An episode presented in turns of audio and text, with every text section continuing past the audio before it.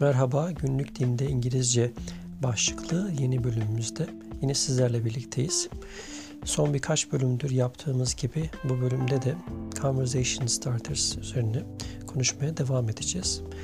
Conversation Starters bence gerçekten oldukça faydalı bir konu başlığı. Çünkü çoğu zaman İngilizce öğrenen bireyler e, İngilizce konuşmaya başlamakta çekingenlik gösterdikleri için velev ki yurt dışında yaşıyor dahi olsa yani İngilizce konuşulan bir ülkede yaşıyor dahi olsalar çoğu zaman konuya nereden başlayacaklarını nasıl e, söze gireceklerini bilemiyorlar. O yüzden oldukça faydalı.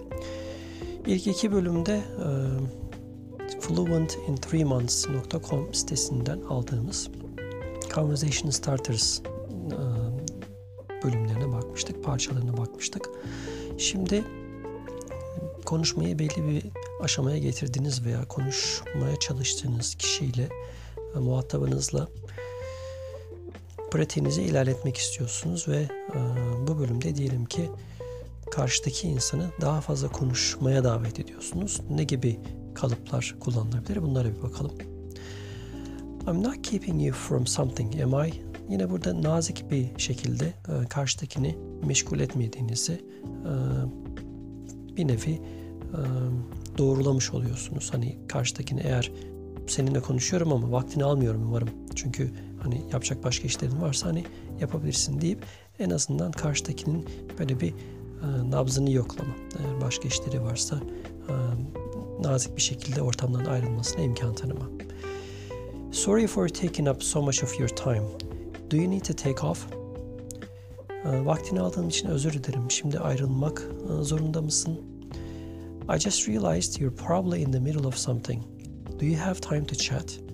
Karşıdakini gördünüz. O anda başka bir işle meşguldü ama siz de birden söze girmek durumunda kaldınız veya bir şey sormak zorunda kaldınız.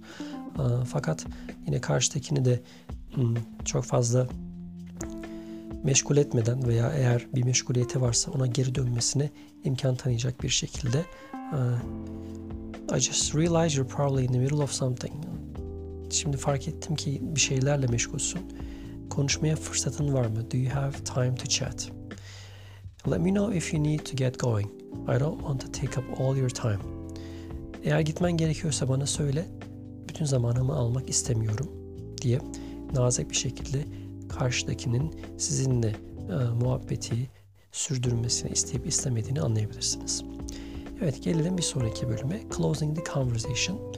Bazen iyi bir muhabbet de iyi bir şekilde sonlanmalıdır diyor burada.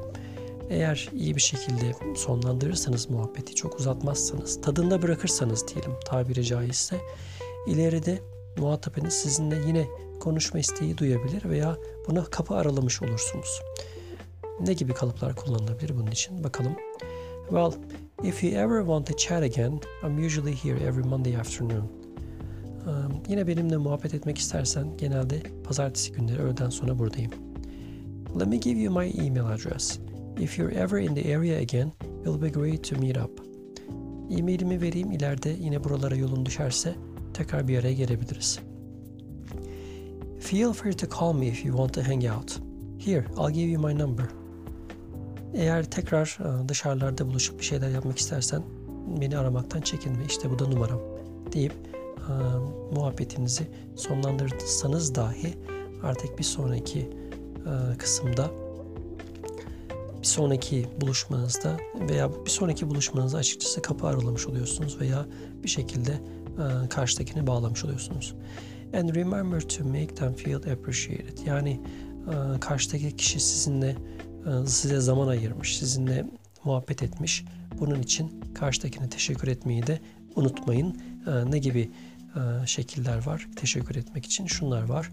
I really enjoyed our chat. Thanks so much. It was really nice meeting you. I had a great time talking with you.